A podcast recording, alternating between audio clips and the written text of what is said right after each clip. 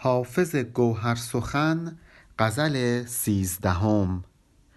می دمد صبح و کله بست سحاب. الصبوح الصبوح یا اصحاب. می چکد ژاله بر رخ لاله المدام المدام یا احباب. می وزد از چمن نسیم بهشت هان بنوشید دم به دم می ناب. تخت زمرد زده ست گل به چمن راه چون لعل آتشین دریاب. در میخانه بسته اند دگر افتتح یا مفتح الابواب. لب و دندانت را حقوق نمک هست بر جان و سینه های کباب. در چنین موسمی عجب باشد که ببندند میکده به شتاب. بر رخ ساقی پری پیکر همچو حافظ بنوش باده ناب.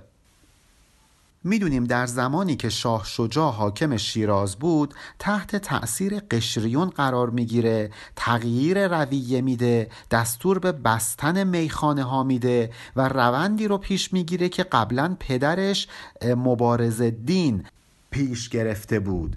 و حافظ از این موضوع اصلا راضی نیست. از این ظاهرسازی ها اصلا راضی نیست.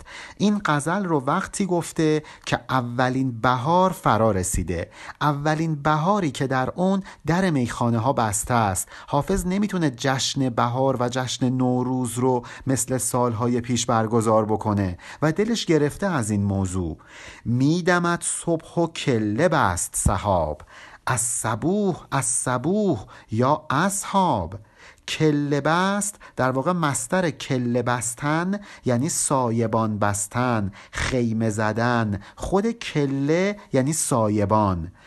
میگه که صبح شده. صبح داره میشه در حال دمیدنه و ابر اومده سایبان زده روی آسمون. بهترین موقع است یاران که صبوح بیارید که باده بامدادی بیارید.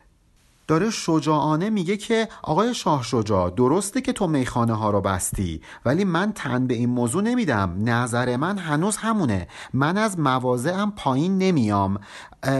کماکان غزل میگم و شعر میگم و ترویج باده نوشی می‌کنم. صبوح هم که می‌دونید یعنی باده ای که سر صبح می نوشیدند می چکد ژاله بر رخ لاله المدام المدام. یا احباب.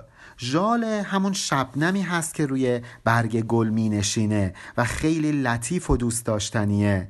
شبنم نشسته روی گل لاله. شبنم چکیده بر چهره لاله. دوستان شراب بیارید. مدام یعنی شراب.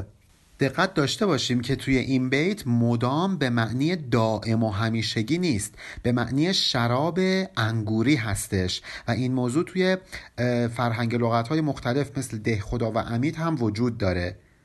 میوزد از چمن نسیم بهشت. هان بنوشید دم به دم می ناب. برای بار سوم داره تأکید می‌کنه. در بیت اول گفت از صبوح از صبوح. توی بیت دوم گفت المدام المدام. حالا توی بیت سوم دیگه صریحا میگه میگه هان بنوشید دم به دم می ناب. یه نسیمی داره از سوی چمنزار میاد که مثل نسیم بهشتی میمونه نسیم بهاریه. خب توی این هوا چی میچسبه؟ دم به دم شراب ناب. مشخصه که داره بهار رو وصف می‌کنه. کما اینکه در بیت چهارم واضح ترین به این موضوع اشاره کرده. تخت زمرد زده است گل به چمن راه چون لعل آتشین دریاب. روی چمن یه تخت زمرد زدن گل سرخم اومده نشسته روی این تخت. و حالا برای بار چهارم تاکید می‌کنه. راه چون لعل آتشین دریاب. راه یعنی شراب قرمز. میگه شراب قرمزی که مثل آتش میمونه رو دریاب. بنوش. ببینید چقدر سریح و با تأکید داره مخالفتش رو با کاری که شاه شجاع کرده بیان می‌کنه و میگه من زیر بار این کاری که تو کردی نخواهم رفت. حالا اشاره می‌کنه به اتفاقی که افتاده. در میخانه بسته اند دگر. افتتح یا مفتح الابواب. ناراحت از این موضوع داره شکایت می‌کنه. میگه در می‌خونه ها رو دوباره بستن. این دگربار این دوباره بستن این کلمه دگر که اینجا اومده اشاره می‌کنه به بسته بودن در میخانه ها در زمان پدر شاه شجا که امیر مبارز الدین بوده. ولی وقتی که امیر مبارز الدین از حکومت برکنار میشه و شاه شجا میاد در میخانه ها رو باز می‌کنه. حالا خود شاه شجا یه بار دیگه مثل باباش در میخانه ها رو میبنده. و حافظ میگه ای خدایی که گشاینده درها هستی ای مفتح الابواب بیا و در میخانه ها رو خودت باز بکن. لب و دندانت را حقوق نمک هست بر جان و سینه های کباب. اینجا هم اشاره می‌کنه به خود شاه شجاع. میگه آقای شاه شجاع حواست باشه تو حق نمک بر دل سوخته من داری. دل من سوخته کباب شده. لب و دندان تو بر جان و سینه های سوخته امثال من کباب شده امثال من حق نمک دارن. این کاری که تو کردی نمک نشناسیه. نمک خوردن و نمکدان شکستنه. در چنین موسمی عجب باشد که ببندند میکده به شتاب. حالا که فصل بهاره فصل گله موسم گله خیلی عجیبه که اینطور با عجله و با شتاب اومدید در می‌خونه ها رو بستید. در نسخه چاپ قزوینی غنی که ما ازش استفاده می‌کنیم ترتیب ابیات به همین صورته. ولی از لحاظ معنایی اگه بخوایم در نظر بگیریم باید جای بیت ششم و هفتم عوض بشه. به خاطر اینکه اول در میخانه ها بسته میشه و بعد سینه حافظ کباب میشه. ولی ما الان اینجا می‌بینیم که این جابجایی اینجا وجود داره. نهایتا هم در بیت آخر حافظ نصیحت می‌کنه به شاه شجاع.